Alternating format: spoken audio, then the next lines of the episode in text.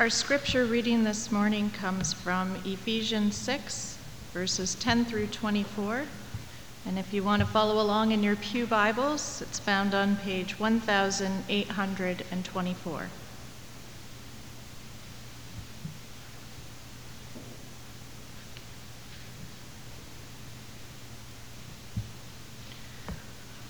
Finally, be strong in the Lord and in his mighty power. Put on the full armor of God so that you can take your stand against the devil's schemes. For our struggle is not against flesh and blood, but against the rulers, against the authorities, against the powers of this dark world, and against the spiritual forces of evil in the heavenly realms. Therefore, put on the full armor of God so that when the day of evil comes, you may be able to stand your ground, and after you have done everything, to stand. Stand firm then, with the belt of truth buckled around your waist, with the breastplate of righteousness in place, and with your feet fitted with the readiness that comes from the gospel of peace. In addition to all this, take up the shield of faith with which you can extinguish all the flaming arrows of the evil one. Take the helmet of salvation and the sword of the Spirit, which is the Word of God, and pray in the Spirit on all occasions with all kinds of prayers and requests. With this in mind, be alert and always keep on praying for all the saints. Pray also for me, that whenever I open my mouth, Words may be given me so that I will fearlessly make known the mystery of the gospel, for which I am an ambassador in chains. Pray that I may declare it fearlessly, as I should. Tychicus, the dear brother and faithful servant in the Lord, will tell you everything, so that you also may know how I am and what I am doing. I am sending him to you for this very purpose that you may know how we are, and that he may encourage you. Peace to the brothers, and love with faith from God the Father and the Lord Jesus Christ. Grace to all who love our Lord Jesus Christ with an undying love. This is the word of the Lord.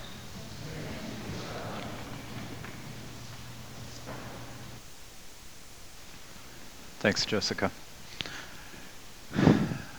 we come to the end of Ephesians.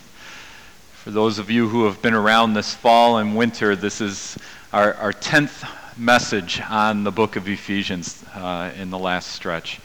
We have walked through it and spent a lot of time with Paul and with the church in Ephesus.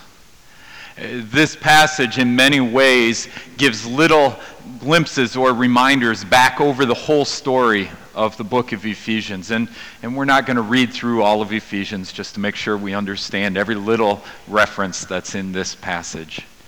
But it is a loaded passage that goes back again and again to things that Paul has said. Uh, even, even the example at the end of when he's saying, Pray for me that I may proclaim the mystery of the gospel. Goes back to chapter 1, where he talked about the mystery of God's will. And the mystery of God's will being that in Jesus Christ, God is uniting all things in heaven and on earth. And so you hear throughout this passage Paul saying to the Ephesians, finally, let me just summarize everything. That's essentially what he's doing. But he starts with a, a command to us. I don't know if you heard the command, but it's, it's a command that has some biblical echoes to it. Uh, you could hear in this the time when, when the people of Israel were about to enter the promised land. And Moses knew he was going to die, and, and Joshua was going to take over. And Moses says to Joshua, Be strong and courageous in the Lord. And they're about to enter the promised land, and, and Moses isn't going to go with. He's not going to be there with them. And, and so Moses is saying to Joshua, As you lead this people, be strong and courageous in the Lord. Trust the Lord. Look to the Lord. Lean on Him. And, and you hear again, just as Joshua gets into the promised land. And he says, he meets this, this angel, this warrior that he's not sure who it is. And he says, Whose side are you on? Ours or theirs? He says, Neither. I'm here as the captain, the, the leader of God's army.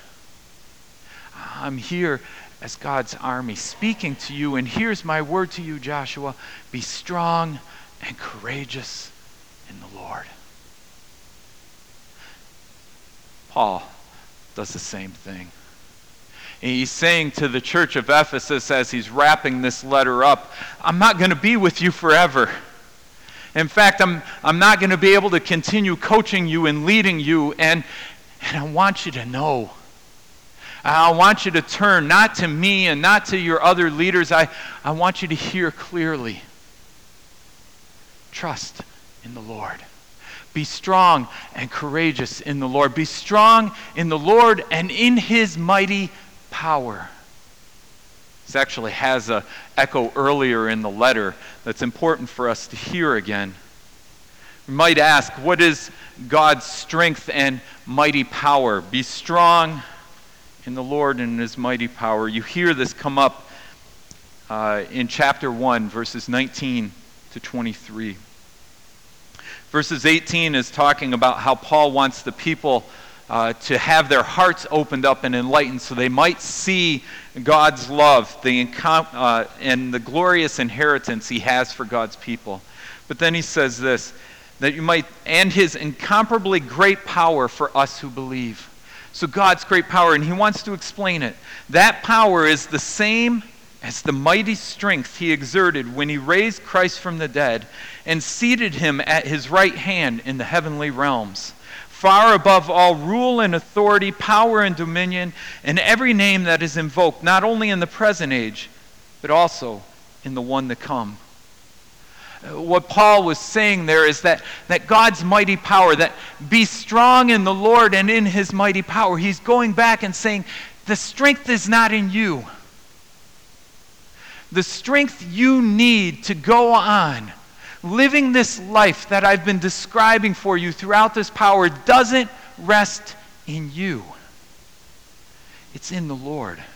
And it is a strength that the world cannot compare to. Nothing in the world can compare to the strength that is in the Lord. The strength that raised Jesus from the dead. I mean, that is the beginning and the end of the story for Paul. God raised Jesus Christ from the dead. The greatest enemy we have is no longer, no longer the final word on our lives. We are no longer doomed simply to death, to die, and that be the end of the story. For in God, Jesus Christ raises people from the dead. Jesus Christ gives us that eternal life, that new life wrapped in God's mighty power. Well, for a moment, I want us to pause and, and think about what that word might have meant to the people in Ephesus. Remember when we talked at the beginning that, that Ephesus was a city that was worshiping other gods, that was seeking out power wherever they could find it, especially spiritual power. It talks about them burning thousands upon thousands of magical scrolls as the people came to Christ. If you read the story of, of Paul in Ephesus in the book of Acts, that as the people came to Christ, they started giving up all these other magical powers and access to those powers and things they were trying to do to manipulate the gods. They were a people who were hungry for power. And Paul's saying to them once again, the power you crave and you seek, you will never find on your own because it doesn't rest in you or any magical formula. The power, the real power, the power over life and death is in Jesus Christ and in Him alone. Be strong in Him, not in your own ability to manipulate things. Be strong in Him, not in your own ability to access the spiritual realms. Be strong in Him and in His mighty power, His resurrection power. But there's another reason this passage would have been very powerful for them to hear, and that reminder to turn to Christ. There were people who were living on the front end of persecution. It was starting to come in to their lives. Not just a, a social persecution of, oh, those Christians, those people who are following that weird way. No, it was starting to become a physical persecution. The early signs of it that would then sweep for the next generation or two throughout the Roman Empire against Christians. And Paul is saying to them as they're anticipating that physical persecution, which would cost some of them their lives, take hope. Be of good courage. God's already overcome the worst that the government the enemy can come against you with. Do not fear the death and the trials and the persecution that is to come. Be strong. Trust in the Lord. There was an article went around this past week or two weeks ago about the number of persecutions of martyrdoms in the world against Christians, and it was it was a, a, huge number. I forget the exact number, but it was it was in the thousands of people this past year who were deliberately killed because they were Christians. We've been seeing it in the news with ISIS over the past year and a bit now with beheading Christians specifically looking for Christians, going door to door at times in some of the villages that they've entered, and dragging people out and saying, Do you believe in Jesus Christ? And if you do, you are dead. So, this word is not just a word for an ancient people, it is a word for God's people today. In the face of the persecution that we experience in the world, be strong not in ourselves, not because we have the courage to do it on our own, but be strong in the Lord and in his mighty power who could raise Jesus Christ from the dead. Ultimately, that is our hope. That is our strength. That is what gives us the ability to live day to day. It is because God has already raised Jesus Christ from the dead. Paul continues. He talks about this courage, but then says, Put on the full armor of God so that you can take your stand against the devil's schemes. And in the verses that follow, he describes two schemes of the devil. Two schemes. The first is this Our struggle is not against flesh and blood, but against the rulers, against the authorities, and against the powers of this dark world. It's not against flesh and blood. I don't know how many of you are paying attention to the political conversation in the States. Yeah? Few people. I'm an American citizen. I tend to pay attention to it a little bit. And I've been disgusted by some of the things I'm hearing. My heart breaks over what I'm hearing. And there's part of me, there's part of me that wants to lash out and say, What what is he doing? And, and you want to be critical to the person. Donald Trump's one of them. I see you all know what I'm talking about. I mean, yesterday at Dordt College, he at one point in his talk, he was at Dordt College, which is affiliated with the Reformed tradition started by folks in the CRC. And at one point, he said, I'm so popular I could go and murder somebody on the streets of Manhattan, and my followers wouldn't leave me. My heart broke. My first response is I want, I want to lash out at him. I want to call him names. I want to say stuff that I probably shouldn't say. And then I read this text. The battle's not against flesh and blood. It's actually not against Donald Trump but it's against the powers and the principalities, the things he's espousing. The fear of neighbor and foreigner. Uh, the way we speak about others and the way we speak about ourselves, the pride and the arrogance. Those are the things that are in the culture that we are being called. Those are part of the, the devil's schemes that Paul is naming and saying these things should not be. And when we take our stand against the devil's schemes, what we are fighting against is not the individual people. In fact, we should pray for those who act as our enemies. But what we are fighting against is the ideas and the ways they structure the world to divide and tear people apart. Remember one of the themes that has come up all the way through this book of Ephesians? It's the unity of God's people. It's the work in Christ's death to tear apart those dividing walls of hostility, to unite people who have been separated from each other, to allow people to come together as one and see each other as equals before God in Jesus Christ because we all bear His image.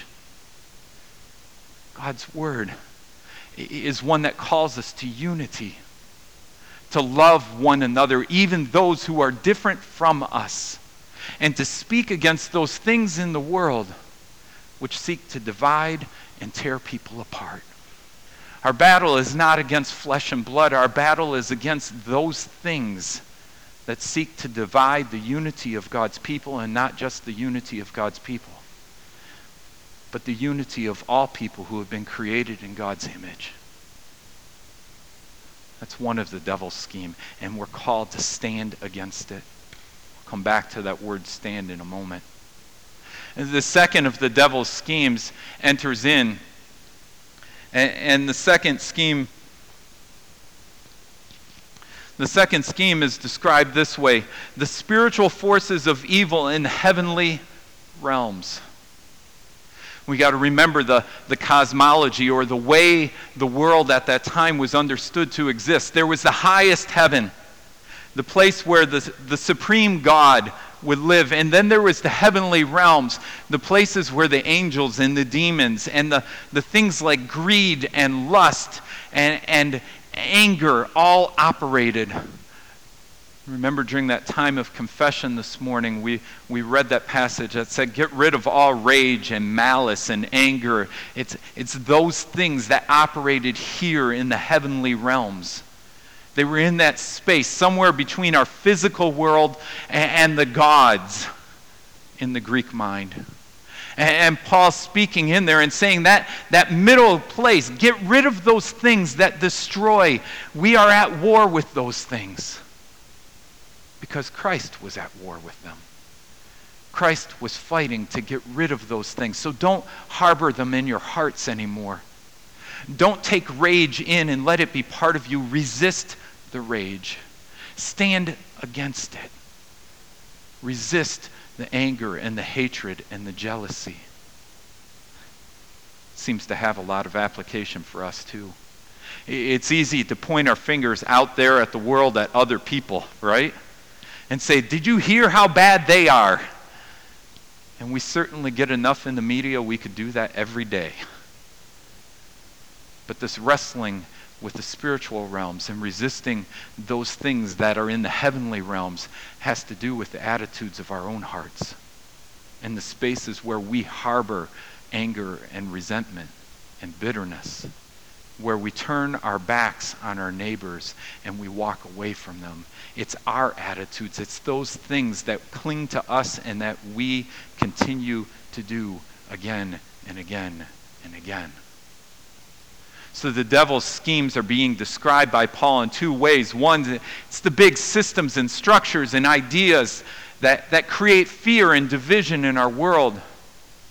And it's the things we harbor in our heart that turn us against our neighbors and break down the unity that God so desires that he sent his only son to save us from. After describing that, Paul says it this way Therefore, put on the full armor of God so that when the day of evil comes, you may be able to stand your ground. And after you have done everything, to stand. Stand firm then. Do you get what he's trying to emphasize here? Three times in that passage and once earlier, he uses the word stand. And he's using it to say, stand your ground. It's kind of like a, a military scene, which is what he ends up describing next. A military scene where you see the enemy coming, and it's a full on assault. And you're being told, take up your swords and your shields, get ready. The battle's coming to you. It's coming. It is certain. It is happening. Everybody, stand your ground. Hold your ground. Hold your ground. It's that type of thing. There is a, a definite, we are resisting a very real enemy. Stand. Remember, we're not doing this in our own power. That's where Paul started this passage. We're not doing this on our own strength. We're not rallying each other around and saying, we can do it, we can do it, we can do it.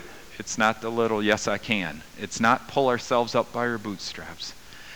It's in the hope and the resurrection that God has raised Jesus from the dead that we are able to stand. Stand. There's some baptismal vows that are, are used in other denominations and sometimes used in the CRC, uh, where we, we say the words in, in being baptized I renounce my sins, or I renounce the ways of the devil and the ways of the world. It's a, I renounce these things. I want nothing to do with them anymore. But there is a second step that comes in. It's not simply renouncing them and saying they're no good, I want nothing to do with them. It's taking an active stand to say, I'm also going to resist them, not only when they come in me, but when they show up in the world around me. I'm going to spend myself resisting these things because of Christ. There's a few things as Paul describes. How do we stand? And that's where the armor of God comes in. How do we actually do this? How do we stand? How do we resist the devil's scheming? And it comes out in this, this image of a warrior getting dressed for battle. Put on the belt of truth. For those of you who study Greek, I know the word belt isn't actually in there. It just says, put truth around your waist. Truth around your waist. As we heard earlier in Ephesians, the word truth, so often used, is not simply uh, an idea of, of, let me tell you the factual truth. It has a more loaded meaning to that. It's a way of living as well.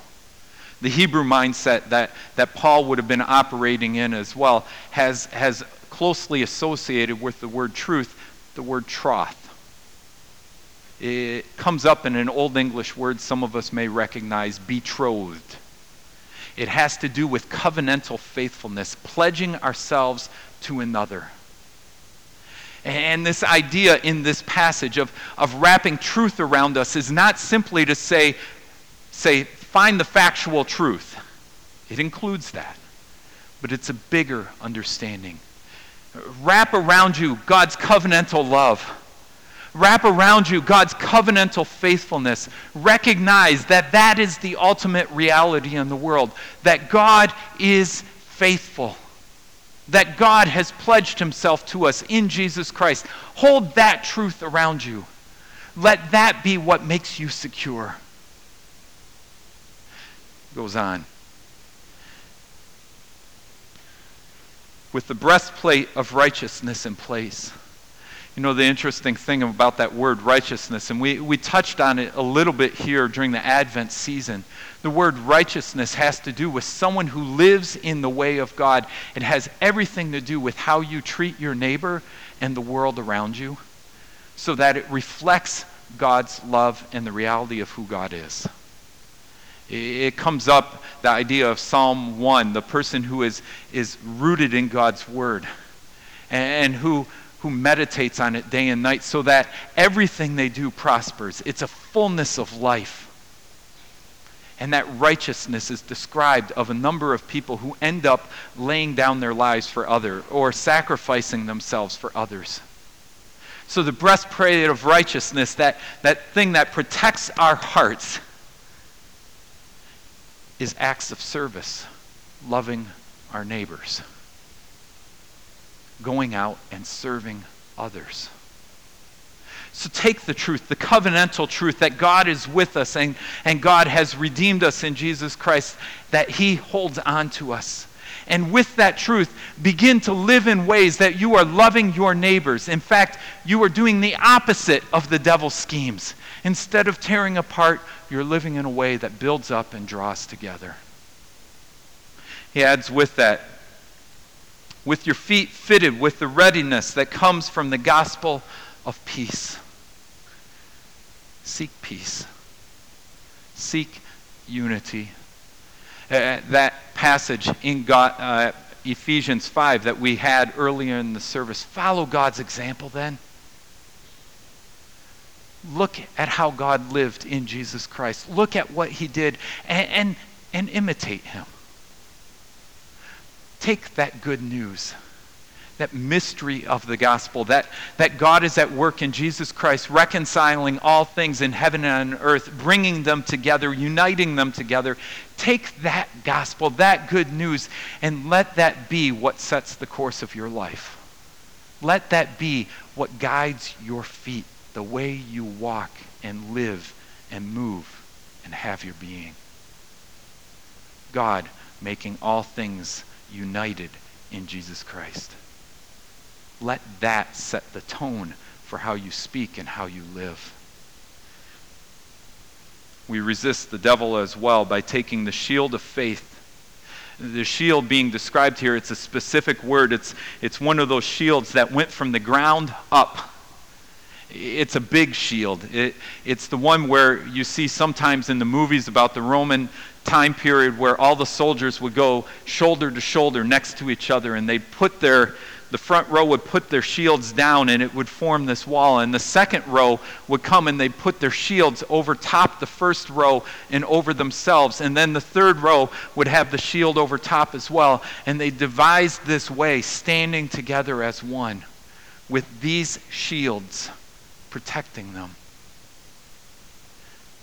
Starting to say, live out the unity. Those shields were never a shield just for one on one battle Imagine how cumbersome that would be in a battle.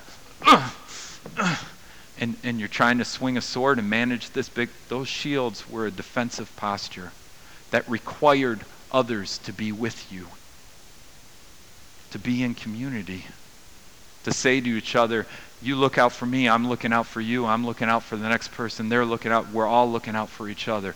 Remember the all y'alls? That's in this passage the way we live in faith. Our faith is not just our own, it's all of us together, working together, leaning on each other, relying on each other. This idea of, of how do we extinguish the devil's pl- flames? It's by working together, reminding each other of God's love in Christ. And one last piece.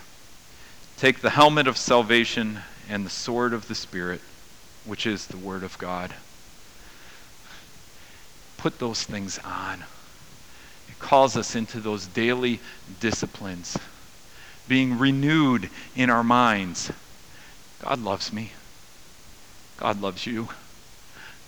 God loves all of us that helmet of salvation, remembering that it is in Jesus Christ's death and resurrection that we are saved from our sins. We are already seated in the heavenly realms with Christ Jesus. We have already been forgiven. Constantly remembering that, allowing our minds to be renewed by that. And the sword of the Spirit, taking up the Word of God. So it's not just something we hear on Sunday, but it's something we carry with us all the time. Back to Psalm 1 it becomes something we meditate on day and night. It shows up in the way we live.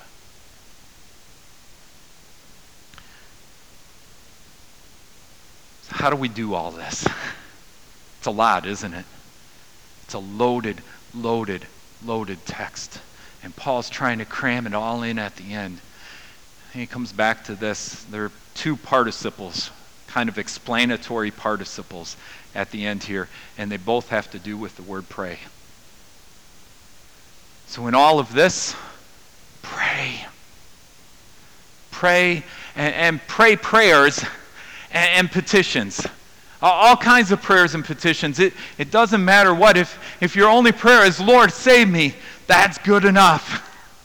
If your only prayer is, ah, that's good enough.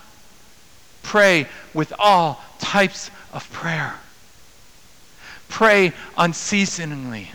Pray in a way that brings you back into God's presence again and again, remembering that this battle is not ours. This battle is rooted in Christ Jesus and what God has already done in Him. Pray, pray, pray. I don't know if you hear in that. It's actually Paul saying, there's a whole new way to live, folks. Not with anger, not with animosity, not with jealousy or rage, not with envy, not trying to persuade others to think like us. There is a whole new way to live, and that is to pray, to seek God out, to spend time in that posture of prayer that becomes the defining characteristic of us resisting the devil's schemes. All these things, yes, we need to do. All these things of putting on the armor of God, but once we have the armor of God on, what do we do with it? What do we do with that armor? We pray. And Paul does something absolutely brilliant in this passage. He demotes himself he takes away the hierarchy in this passage, essentially saying, I'm going to pray for you and you pray for me. Let's pray for each other. Let's, let's spend ourselves praying for each other so that in the end, the mystery of the gospel might be made known. So that the mystery of God's love in Jesus Christ might be made known. As we resist the devil, we do so by praying for each other.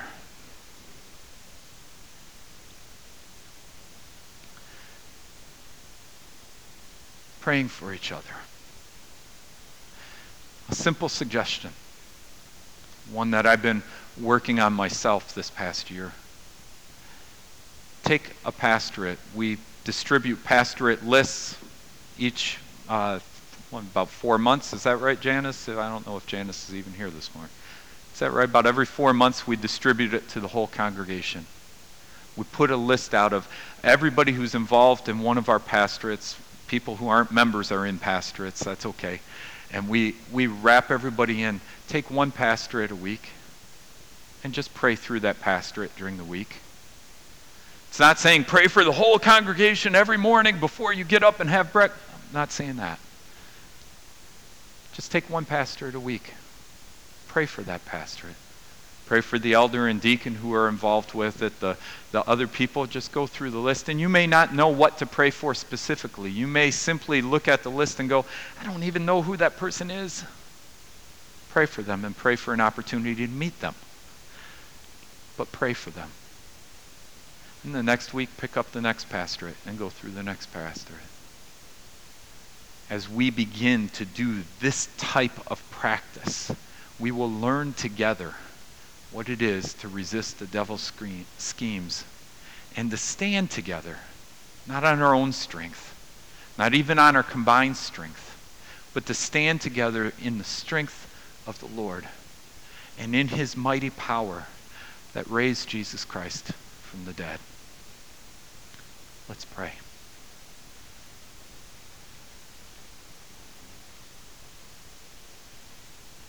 Lord, your word is loaded with so much good stuff. We can only start to describe it here. We, we have a hard time of even understanding all of it. And sometimes it feels so overwhelming. We thank you for this simple ending to all of this. This simple call to say, pray for one another. Pray for each other. Lord, help us to do that. Help us to start there, to, to remember you are good and you are faithful, to, to trust that your commands to us to live with generosity and love towards our neighbor, to trust that all those things are good. And in that, to engage this simple practice of praying for one another. As we do, may you show us how to resist the devil day to day, both in our own hearts and in our lives and in the world around us. We pray this in the name of Jesus Christ. Amen.